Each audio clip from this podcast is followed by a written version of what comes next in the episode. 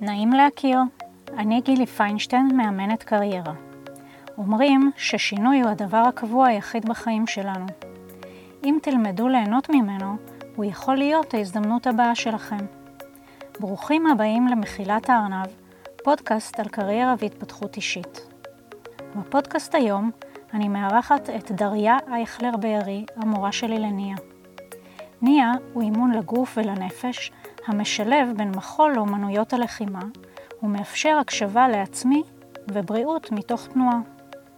אנחנו מדברות על יכולת ההדרכה שלה, ששזורה כחוט השני בכל עיסוקיה לאורך השנים, על הדרך שעברה עד שהחליטה להפוך למורה לניה ופילאטיס, על התהליך שהיא עוברת ומעבירה את המתאמנות שלה בעזרת יצירת פוקוס שונה לכל שיעור, על תוכניותיה להמשך וכמובן טיפ למאזינים. אתם מוזמנים להתרווח בקורסה או לצאת לצעידה שלכם, מיד מתחילים.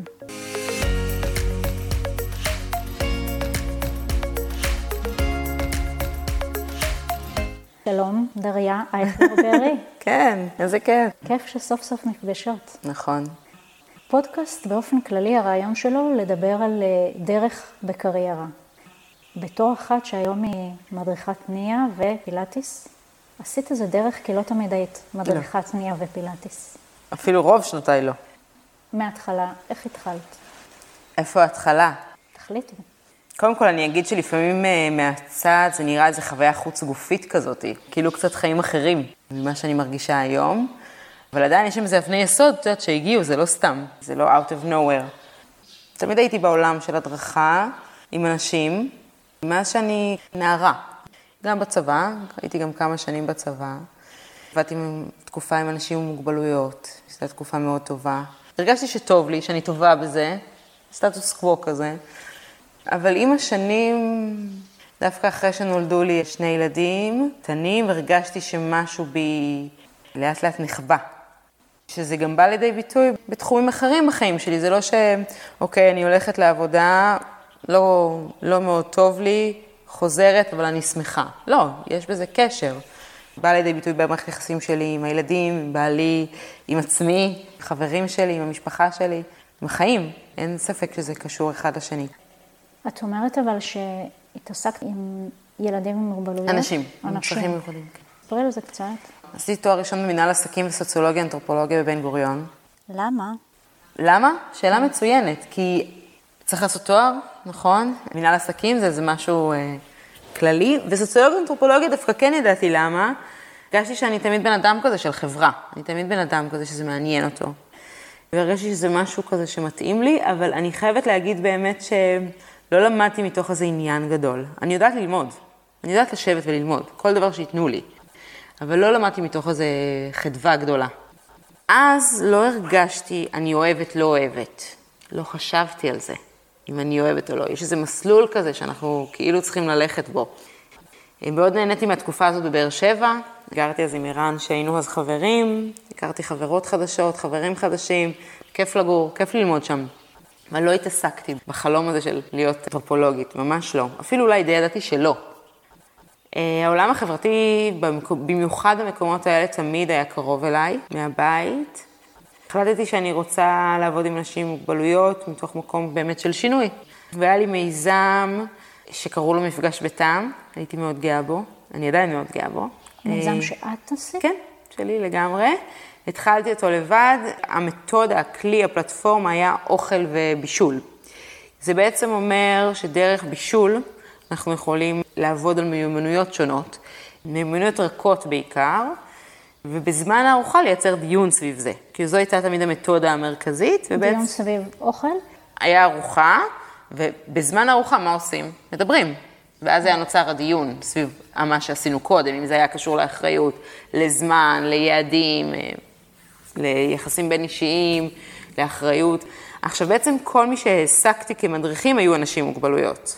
גם המדריכים עצמם, קודם כל המדריכים עצמם אפילו יותר נכון, וקהל היעד השתנה. בהתחלה היינו עושים פעילויות קבועות, למשל אחרת צהריים בהוסטלים למיניהם, היינו מגיעים, מדריך עם מגבלה כזאת או אחרת, פיזית, נפשית. היה לי בחור עיוור שהעביר סדנת סושי. can you imagine, כאילו? איך עושים דבר כזה? קודם כל הוא למד את זה לבד, שזה היה מדהים בעיניי. הוא למד, הוא שמע את זה המון המון המון פעמים, והשתמש בסנס שלו, בתחושה שלו, איך זה אמור להרגיש. מטורף. אז קודם כל היה לי חשוב שהצוות שלי הוא אנשים עם מוגבלויות, באמת היה לי מכל מיני, בחור על כיסא גלגלים, ובריאות הנפש כמובן. היה להם קורס מדריכים שהיינו עושים להם. מי זה היינו? בת כמה היית אז? כלום, הייתי 26, 7? בהתחלה הייתי לבד, והייתי עושה את כל האופרציה הזאת. ידעתי מעולם ההדרכה, אני יודעת לעשות את זה. ואז עם הזמן לקחתי רכזת שתעבוד איתי. אבל הייתי יותר מגייסת את המדריכים, ויותר עושה את הרעיונות נגיד, והיא הייתה מכשירה אותם. וגם הייתי צריכה פיזית, כאילו ברגע שמשהו גדל, אתה צריך שיהיה עוד מישהו. ואז לאט לאט התחלנו גם לצאת מקהל היעד של אנשים עם מוגבלויות, ועברנו גם לצוותי עובדים לביניהם, צוותי מורים. זה היה מדהים. אני חושבת שזה נתן המון באדם עם מגבלה, ומעביר סדנה לצוות של מורות, אה, זה חזק. כן, נותן פרופורציות. ממש. הייתי מאוד גאה בו. ולא סתם בחרתי באוכל, יש בזה משהו שמחבר בין כולנו. כל האנשים באשר הם. הייתה תקופה משמעותית כזאת. כמה שנים עשית את זה? ממש שנתיים כזה, ואז הייתי בהיריון עם הגדולה שלי, עם רוני, ואימא שלי הייתה מאוד חולה אז. הרגשתי שאני רוצה מאוד מאוד להיות בשבילה. בתקופת ההיריון לקחתי שותפה ממש, שזה היה אמור להיות שהיא גם תמשיך אותי בזמן החופשת לידה. זה עבד מצוין בהתחלה, מישהי שהכרתי לפני, ואז היא עשתה רילוקיישן כזה בארץ, עברה לדרום, רחוק מאוד, וכזה חתך אותה משם, ואני הרגשתי שאני צריכה לבחור, ובחרתי במשפחה שלי, גם ברוני, בגדולה שלי, וגם באימא שלי. רציתי להיות איתה מאוד. הרגשתי שזה לא, שזה יותר מדי, גם וגם. אז החלטתי לעשות הפסקה, לא ידעתי אז שאני לא אחזור לזה. אני אקח אותך אבל אחורה. אמרת שהדרכה היה חלק ממך. נכון. אז תפרטי בבקשה. אימא שלי הייתה מספרת שזה היה עוד מאז שהייתי קטנה, את יודעת, להגיד, להדריך אנשים ולהסביר להם. מהר מאוד התגלגל לצופים, הייתי כל חיי בצופים, הייתי אלה שמקבלות את מלכת המתמידות, לא מפסידה אף פעולה. מאוד נהניתי מזה, הרגשתי משמעות אה, גדולה מאוד. ואז בי' הייתי מדריכה, ובי"א הייתי רשג"דית, ובי"ב הייתי מרכזת, כאילו עשיתי את המסלול הזה. ואז גם בצבא, בעצם מה שעשיתי, הייתי מש"קית חינוך, והייתי מדריכה ביחידת הסברה בירושלים. זה אומר שחיילים היו מגיעים לשבוע, לסדרת חינוך, כל הצבא, כאילו מטירונות, קורסים, חיילים בסדיר, אלופי משנה, באים לשבוע, והיינו עושים להם סדרות חינוך בירושלים, אז זה מה שעשיתי כל הצבא.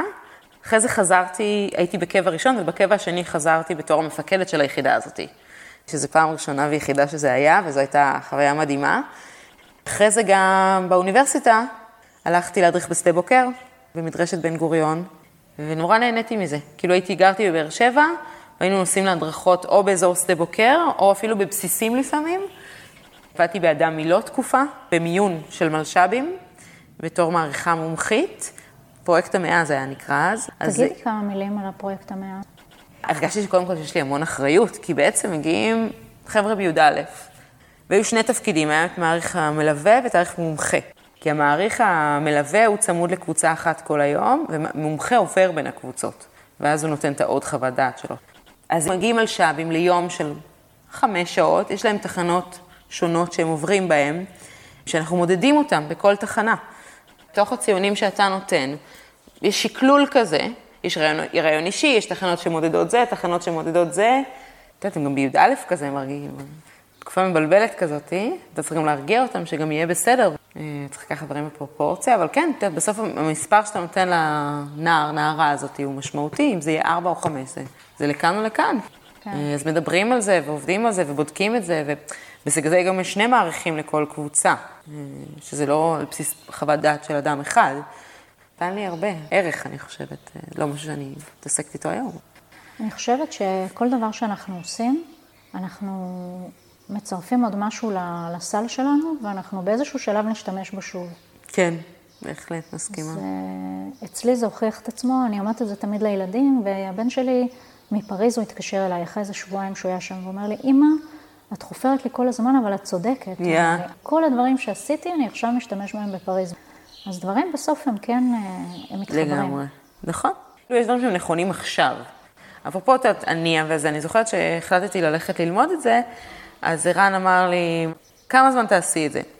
אני באמת לא יודעת, אבל אני יודעת שזה טוב לי עכשיו, זה נכון לי עכשיו, אני מאושרת מזה, אז זה מה שקורה. מה אני אעשה בגיל 50? לא יודעת. לא חושבת על זה כרגע. נכון. אני מאמינה שאם אתה עושה משהו שאתה מרגיש שהוא נכון לך, יהיה לזה ערך, גם אם לא לזמן ארוך. וגם, וגם להיות בכאן ועכשיו, גם עכשיו יש לזה ערך. אני אראה את זה גם עוד כמה שנים, אבל גם עכשיו אני מרגישה שיש לזה ערך, אז גם אם עוד שנה אני לא אלמד פתאום, אז היה לזה עד עכשיו ערך, וזה משמעותי כשלעצמו. כאילו להסתכל אחורה על דברים שעשית, באותו זמן זה היה לי מאוד משמעותי אה, לעבוד באדם מילוא. כמו שעבדתי בבן גוריון, כמו שעבדתי עם אנשים עם מוגבלויות. גם אם לא המשכתי עם זה, היה לזה משמעות גדולה. אז, וכן, וגם היום, אני חושבת שזה חלק ממני, מהסיפור שלי. ואנחנו נפגשנו, זה היה כשעבדת באדם מילוא, או בחברה אחרת? בלוטם. כשרוני הייתה בת שנה, הלכתי לעבוד בלוטם בחברת ייעוץ. זה היה רחוק ממני בהרבה מובנים. נורא רציתי לנסות את זה. בואי נתעכב על זה רגע. אוקיי. למה בעצם הגעת ללוטם? א', חבר טוב שלי עבד בלוטם. חבר טוב שלי מהלימודים. ומשהו בזה הרגיש לי שאולי כדאי שאני אתקדם לעולם של מבוגרים. ואת האמת צריך לומר, גם בקונטקסט של יש לי ילדה בת שנה, יש לי אימא מאוד חולה. למה זה מאוד זה? כי כאילו המקום הזה של הדרכה, אבל דווקא הפיתוח הדרכה, זה היה משהו שעוד לא כל כך נגעתי בו. כאילו נגעתי בו, אבל לא ברמה של לוטם. וזה מקצוע אחר לגמרי, הדרכה ופיתוח הדרכה. ורציתי כאילו להתעמק בזה גם, אז משהו בזה מאוד הדליק אותי. הרגשתי שבא לי לעשות את זה. ששוב, אני מחזירה את זה קודם לתחושה באוניברסיטה שלא הרגשתי שאני עושה את מה שבא לי לעשות, מבחינת לימודים. בעבודה דווקא כן. אז התחלתי לעבוד בלוטם, חודש אחרי שהתחלתי לעבוד שם אימא שלי נפטרה, ממש חודש אחרי. ואני יודעת, אני חושבת, אני מרגישה שאם הייתי מגיעה ללוטם בזמן אחר, אולי זה היה נראה אחרת, אבל אני הייתי בתקופה שזה לא התאים. אז הייתי שם שנתיים, שזה לא מעט. בדיוק ליחס להגיד על משהו שהוא לא מתאים, אבל הייתי כל כך לא, לא נוכחת. יש אפילו רגעים שאני לא כל כך זוכרת מה קרה שם. הייתי עמוק בתוך האבל, אה, עם ילדה קטנה פלוס בהיריון. הגדולים שלי יש להם הפרש של שנה ושבע.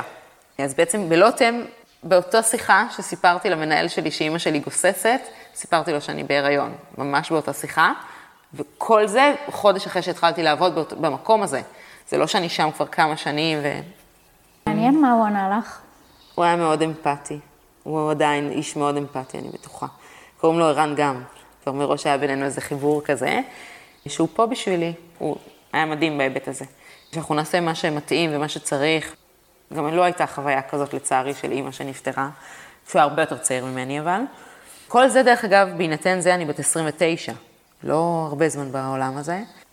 אז היו שנתיים לא פשוטות. אפילו לא הרגשתי כזאת משמעותית, דרך אגב, שזו תחושה שאני אוהבת אותה קרוב אליי, היא חשובה לי. אבל היית שנתיים, שנתיים זה זמן ארוך. נכון. שבעה חודשים מזה הייתי בחופשת לידה. אה, זה לא שנתיים. כן, אז נכון. אחר כך עברתי לעבוד בחינוך סביבתי, שזה דווקא יותר ה-comfort zone שלי, ה-safe zone שלי, המקום שאני אוהבת, שאני הייתי מנהלת תוכניות של חברה שעוסקת בחינוך סביבתי, שזה הרבה יותר היה המקום שלי, הבית שלי. הרגשתי שאני מאוד מחוברת לעולם של הניהול, של התוכניות, של ההדרכה, עבדו מתחתי רכזים, אבל העולם הסביבתי, כאילו, גם לא היה לי ידע בזה, וכולם שם בוגרי כזה תואר שני בזה, ולי לא. אבל באתי בגלל הבן אדם שאני, בגלל היכולות הניהול שלי, והייתי שם שנה וחצי. ספרי איך הגעת לאונייה. תמיד רקדתי אה, בתור ילדה, נערה, גם בבן גוריון. תוך כל שנת האבל הזאתי, לקראת סופה, החלטתי שאני רוצה לחזור לתנועה, ואני צריכה לזוז באמת באמת פיזית, אה, בשביל לרפא. אני זוכרת שיש לי ולאחים, שיש לי שני אחים גדולים. יש לנו קבוצת וואטסאפ כזאתי, של שלושתנו, וכתבתי להם, היום אני עושה משהו בשביל עצמי, אני הולכת לרקוד. הסיטואציה היא כאילו בלתי אפשרית. בעל בצבא, משרת באילת, גרה אצל אבא שלי, עם שני תינוקות, עשרה חודשים לתוך זה שאימא שלי איננה, ואני הולכת לרקוד בערב.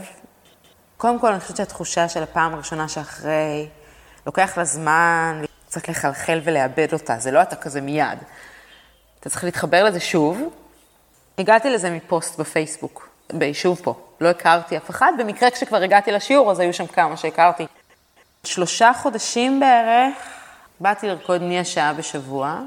עוד לא ידעתי מה זה מרגיש, אבל באתי, ידעתי שזה עושה לי טוב, שאני זזה, שאני יוצאת מהבית. אחרי שלושה חודשים הרגשתי שאני מצליחה למלא את הלב שלי, לא רק את הגוף בדברים טובים. ואז אני לא צריכה דברים אחרים, אה, כמו אוכל למשל. האנרגיה שלי השתנתה, דברים התחילו לזוז, להשתנות. זה הרגיש טוב, אז התחלתי להוסיף עוד פעם בשבוע. מכירה את זה? כן. כן? מאוד מאוד נהנית מהימי שישי בבוקר, ואז אמרתי, אני אנסה את כן. הפעמיים בשבוע. אני עוד לא לגמרי על זה, דרך אגב, מעניין, למה? כי שני בערב, הימים שלי מאוד אינטנסיביים, ושמונה וחצי בערב, אם זה היה שבע וחצי, דרך כן. אגב, היה יותר טוב. שמונה וחצי זה כבר, אה, זה קשה. בגלל לא- השעה, את אומרת.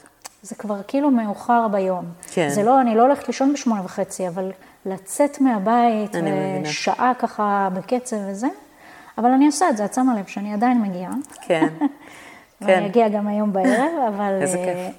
אז מעבר לספורט שאני עושה כל בוקר, מעבר לניע של יום שישי, מעבר להליכות, להוסיף, לראות איך, אה, איך זה מרגיש זה להוסיף את הניע. בשני בערב. זה המהות בעיניי, לשאול איך זה מרגיש. שישי מרגיש אחרת מאשר שני בערב. חד משמעית. האמת היא, כל שיעור מרגיש אחרת. אני יכולה להגיד שאני מלמדת בימי ראשון בערב בכוכב יאיר, וזה לפתוח את השבוע. ואז אני ביום, כל שיעור, גם אם אני יכולה לעשות אותו שיעור, בשלושה, ארבעה מועדים שונים בשבוע, הוא ירגיש אחרת. נגיד השיעור של יום שישי, שרקדנו, היה לי מאוד מאוד עוצמתי, הוא היה מדהים. ורקדתי אותו אתמול והוא הרגיש אחרת, לא יותר או פחות, הוא פשוט הרגיש אחרת, וביום שישי לקח לי כמה שעות טובות להתאושש ממנו. כשאתה בא לשיעור של שישי בבוקר, עם השקט של הסוף שבוע, עם הזמן שאתה יודע שהוא גם משפחה, אבל גם לעצמך, זו פתיחה, בעיניי פתיחה מדהימה של הסופש. ממש ככה. ותמיד אומרים לי, מה יום שישי? זה יום של סידורים. להפך, זה הקסם. וערן היה אומר לי, מה, זה היום היחיד שאני בבית, וזה. עכשיו, א', הוא לומד עכשיו עד שתיים בצהריים וימי שישי, אז זה לא העניין, אבל אמרתי לו, אתה תראה, אני בבוקר שעה מלמדת, אתה בגינה שלך, נפגשים, שותים קפה ביחד, כאילו יש לנו את הגם וגם הזה. שזה space חשוב, אני חושבת, אבל זה בהחלט, גם לי מרגיש ממש אחרת, זה הסוף שבוע. אם נגיד לעצמנו ממש פעם בקול רם, אני רוקדת. וואו, זה מרגש נורא, כאילו להיות אדם שרוקד. ועשיתי על זה שיעור אחרי זה, כי אני חושבת שעם ריקוד ספציפית יש איזה משהו אחר, מפילאטיס נגיד, מיוגה, מספינינג, כאילו יש בזה משהו, יש פה שפה אחרת, אני חושבת, ודורש יותר אותנטיות, אה, להיות קצת יותר חשוף, לאפשר לעצמך להיות יותר חשוף. אני באה עם משהו, אני צריכה להיות איתו, אני צריכה לתת לו מקום, אחרת הוא לא, הוא לא ישתחרר. אחרת זה יציק לי, אנחנו לא רוצים להיות שם. את יודעת, אני אחבר את זה רגע לזה שאימא שלי הייתה חולה בסרטן, זה בגוף שלנו. אימא שלי הייתה חולה בסרטן של מי הגס. אני חושבת שזה קשור. אני חושבת שכבר שומעים שקצת קשה לי לדבר. אני חושבת שזה לא סתם הסרטן ומי הגס, בוא נגיד את זה ככה. וכמה שאימא שלי בן אדם הייתה אדם אה, שאיתנו מאוד דיבר, הייתה הבינג של הבית, הייתה מנהלת בית ספר. אני חושבת שלפעמים עמוק בפנים היו דברים שהיא לא דיברה עליהם עם עצמה, אולי גם לה הייתה אחות שנפטרה ממש שנה לפני שהיא חלתה, זאת אחותה הצעירה. אז אני חושבת שהכל בגוף שלנו, זה בשבילי איזה מישן כזה היום.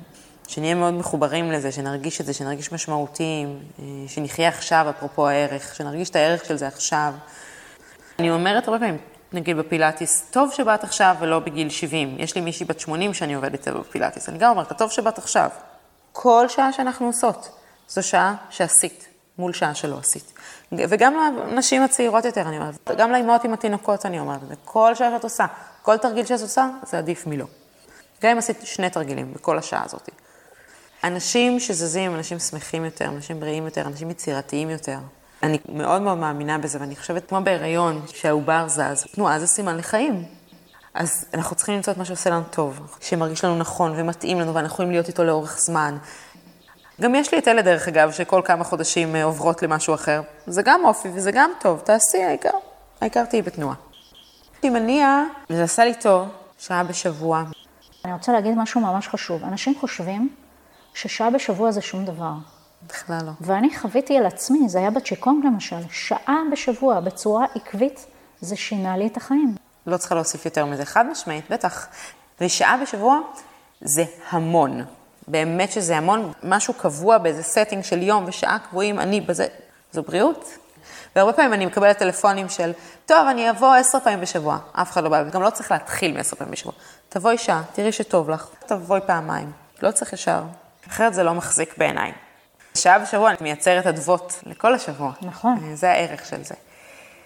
כשהתחלתי את הצ'יקונג זה היה בימי חמישי, וזה השפיע די מהר על הסוף שבוע. אבל ככל שהתמדתי בזה, הרגשתי שבמהלך השבוע אני יותר רגועה.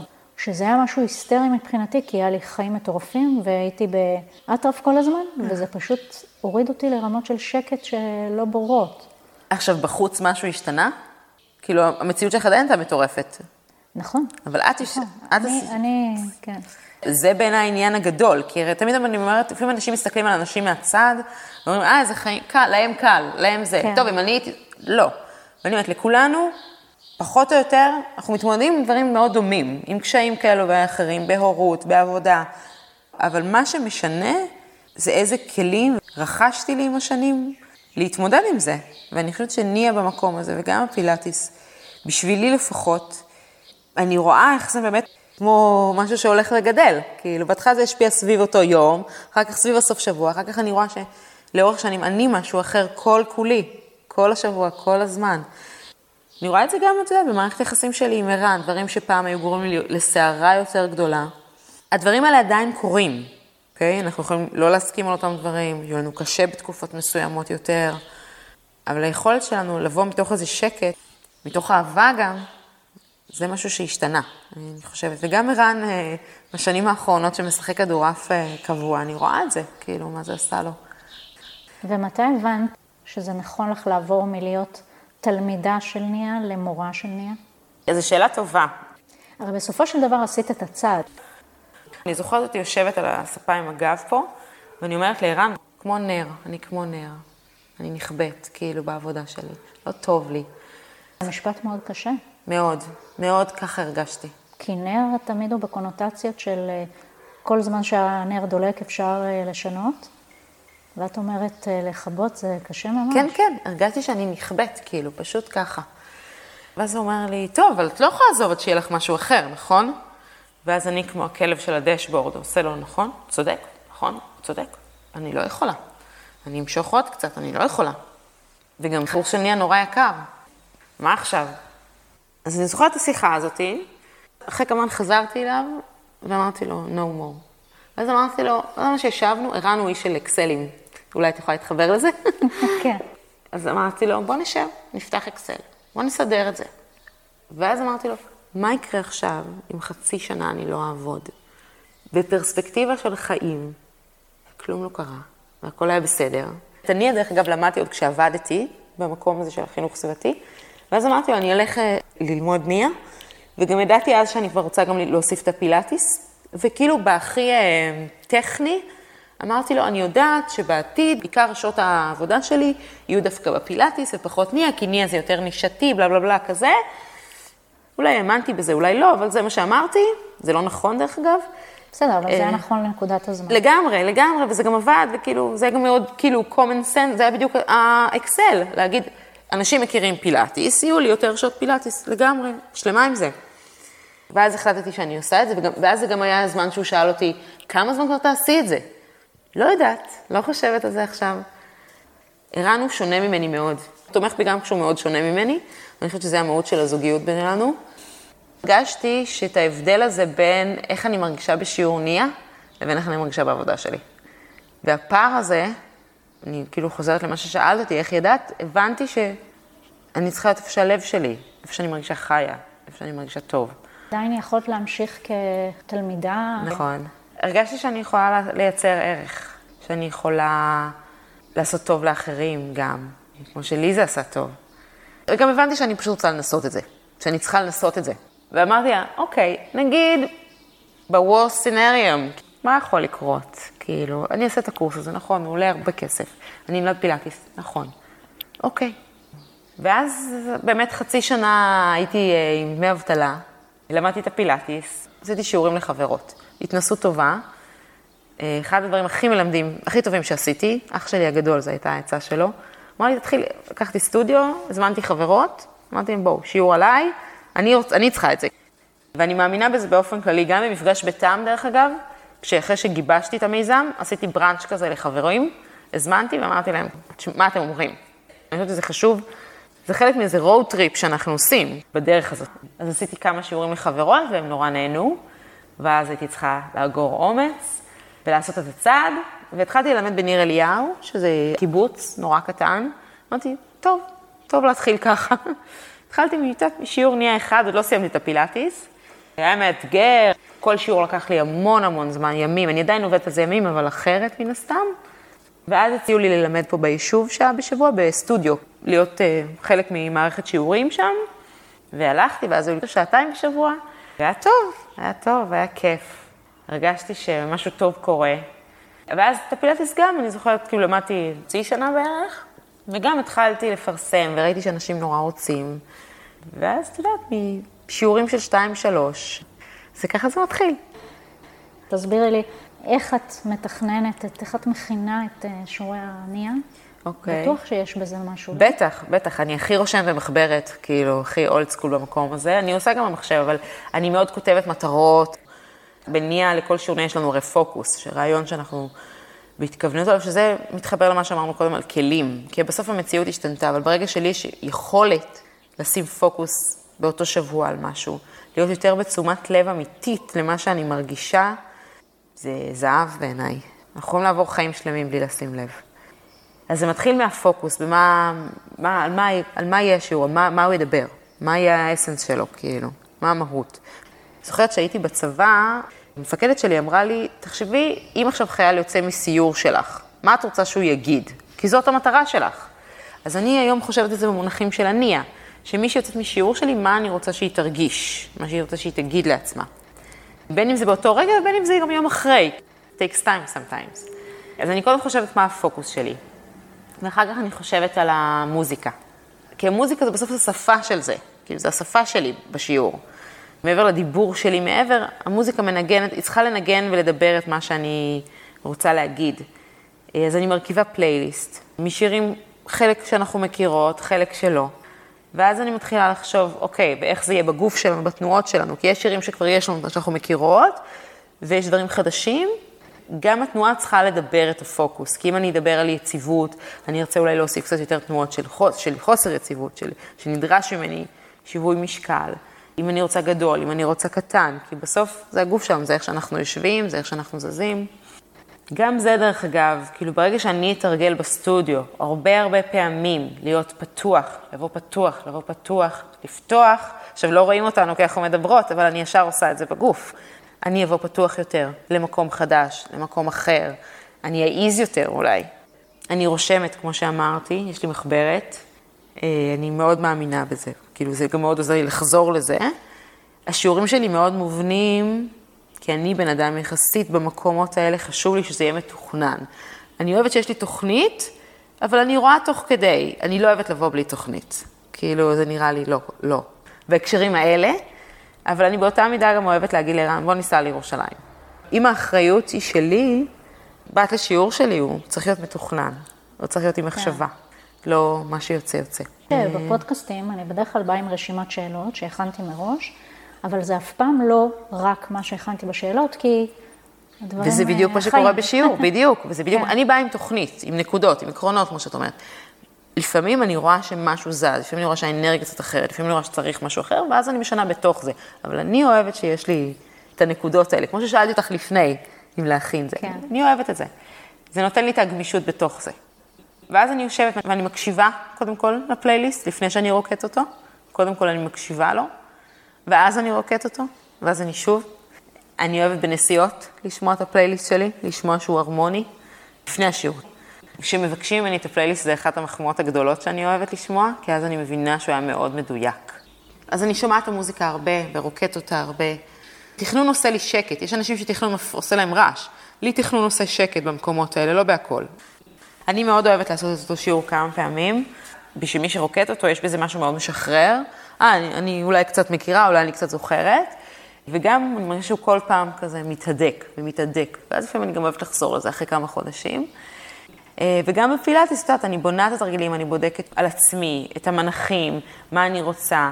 אני משתדלת, בכל שיעור, גם בני הזה ככה, אבל גם פילאטיס, לכל תרגיל יהיו כמה אפשרויות, כדי שכל אחת תוכל למצוא את עצמה, בין אם זו מישהי שזו פעם ראשונה שלה, בין אם שזה תרגול השני שלה השבוע. ואני מאוד אוהבת את זה, זו יצירה בעיניי. בהחלט, יצירה כן. משמעותית. ומה הדבר הבא? הדבר הבא שאני עושה, ממש עכשיו נקרא אתגר הפוקוס. זה אתגר של חודש, שמדבר על אורח חיים בריא במין כותרת גדולה כזאתי, דרך תזונה ותנועה בקבוצה. זה, אני קוראת לזה מסע אישי קבוצתי. לכל אחת יש את המטרות שלה, זה נשמע נורא, אה, באתי לרדת במשקל, אבל יש כאלה שדרך אגב לא באות בגלל זה. שוקינג, אני יודעת, אבל לא. לא כולן מחפשות את זה כל הזמן. וזה מדבר על הפלטפורמות, על רבדים של תזונה, וכמה השפעה יש להם בדבר הכי בסיסי של מה אנחנו אוכלות בבוקר, מה אנחנו שותות בבוקר. עכשיו, אני לא דיאטנית. אני חושבת שידע היום, דרך אגב, הוא משהו שיותר קל להשיג. האיך, ההתמודדות, כלים שונים עם מה שמשנה. ובעיקר התמיכה והליווי, כי ידע יש מלא. זה הערך. ולמה אתה עושה עם זה? זה שלושה דברים, זה תזונה, תנועה והתמיכה. בגלל זה אמרתי, זה מסע אישי, כי לכל אחת המטרות שלה, אבל הפלטפורמה היא קבוצתית. היו לנו אה, שני מפגשים, שהם לא של ספורט, שני מפגשים של שיח, שהיה מדהים. במוצא שיש אצלי מסיבה של האתגר, ואני אומר בכוונה מסיבה, כי צריך לחגוג, והאיזונים זה הכל בחיים. שאלתי מישהי אתמול, מישהי שמשתתפת באתגר, איך היא מרגישה, אז היא אמרה לי, היא מרגישה שאפשר, שזה אפשרי. וזה המהות, שאפשר ושיש ביחד פה. עכשיו, זה ביחד במינון מאוד מדויק. ומצחיק לנו וכיף לנו ביחד, ומעלות תמונות של אוכל ושל אנשים מתאמנים, וזה כיף. והאתגר הזה הוא אתגר, הוא מאתגר, והוא פוקוס, כי זה אומר, אני חודש, הקבוצת וואטסאפ שלנו, קוראים לה הפוקוס הוא עליי. אני חודש על זה. עכשיו, גם הרבה הגיעו לשם אחרי שהם, מכירה את אלה שאומרים, ניסיתי הכל, מה לא ניסיתי, נכון? שזו אמירה מכלילה נורא. לא הייתה לנו חוברת מתכונים, יש תוכנית שבועית, זה מאוד מותאם. יש שאלון הכנה כזה שמדבר איך זה מתאים לאורח חיים שלי. בדיוק אתמול שמעתי מישהי אמרה שהיא הלכה לשומרי משקל, או איזושהי תוכנית כזאת או אחרת, ואמרו לה, תאכלי כל שעתיים. אבל היא לא באורח חיים שהיא יכולה לאכול כל שעתיים, אוקיי? יש לה משמרות, כאילו, היא לא יכולה. אז זה לא עובד. אז אנחנו צריכים למצוא את מה שעובד לנו. הן עפות, וגם אני. כבר הן, אחרי שבועיים בערך, אמרו לי שהן למדו עקרונות, והן עובדות לפי העקרונות, כי אין פה מתכון. יש פה עקרונות שעובדים, מתי אני מתחילה, מתי אני מסיימת, ומדווחות על אה, הרגשה יותר טובה במערכות העיכול שלנו, בשינה שלנו, שהשינה שלנו יותר טובה, אה, שהן מרגישות חיוניות יותר ואנרגטיות יותר, מעבר למספרים כרגע, ובעיקר שזה אפשר. זה הדבר הקרוב. חוץ מזה, אלך ללמוד טיפול בתנועה בתואר שני. כיף, כיף, זה מחבר לי את הכל. כן, זה בדיוק מה שרציתי להגיד, שבתוך האתגר הזה יש גם את הנייה, גם את הפילאטיס, גם את הפיתוח הדרכה, גם את הליווי. כן. משל, לא? מה שהיה להוכיח. כן, מה שהייתי צריך להוכיח. על מה שאמרנו קודם. נכון, ממש ככה. וזה כיף גדול. לפני כמה שנים לערן היה יום הולדת, שעוד הפנסיה הייתה רחוקה, עכשיו היא כבר קצת קרובה, זה עוד שנתיים. ושאלתי אותו, מה החלום שלך? תשחרר מגבלות רגע של זמן, של כסף. הוא אמר שהוא היה רוצה להיות חקלאי, הוא מאוד אוהב את זה. זה מעבר לתשובה, זה יותר השאלה. שאתה מוכן בכלל להרשות לעצמך לשאול את עצמך את השאלה. כן. לא, אני אומרת אפילו לא חלום, חלום זה נשמע נורא נורא רחוק. כן. אבל לשאול שאלות פרקטיות כאלה, מה אתה רוצה? מה היית עושה אם... מישהי מהאתגר, בשאלון הכנה, היא אמרה לי, אני אפסיק לצמצם את החלומות שלי. זה משפט חזק, או. נכון? בערב הראשון אה, עשינו גם תרגיל של הזמנת מציאות. זה מספר שלקחתי, שזה נקרא תכלס, של ענת קלו לברון. הזמנת מציאות זה לא מטרה, זה איך נראית המציאות שלי. אני קמה בבוקר, אני עושה ספורט. אז אנחנו אומרים הזמנת מציאות, כי זה גם לזמן ולהזמין כן. את המציאות. ואני גם עשיתי להם את זה. כתבתי לכל אחת מכתב, מה אני חושבת שהיא תגלה עוד חודש. וזאת שכתבה לצמצם את החלומות, כתבתי לה, תגלי שהם יותר קרובים אלייך ממה שחשבת. ואני יודעת שאני מרגישה ככה היום, כאילו בעוד כמה ימים שאנחנו מסיימות.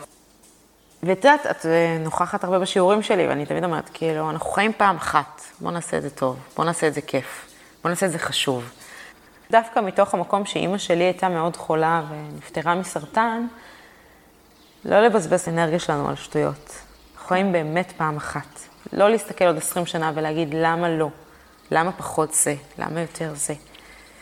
וליהנות ולשאול את עצמנו כל הזמן, מה עכשיו, מה החלום, מה אני רוצה, מה אני רוצה שיהיה באמת אבל, מה אני רוצה להרגיש בגוף שלי, מה אני רוצה להרגיש בסוף היום.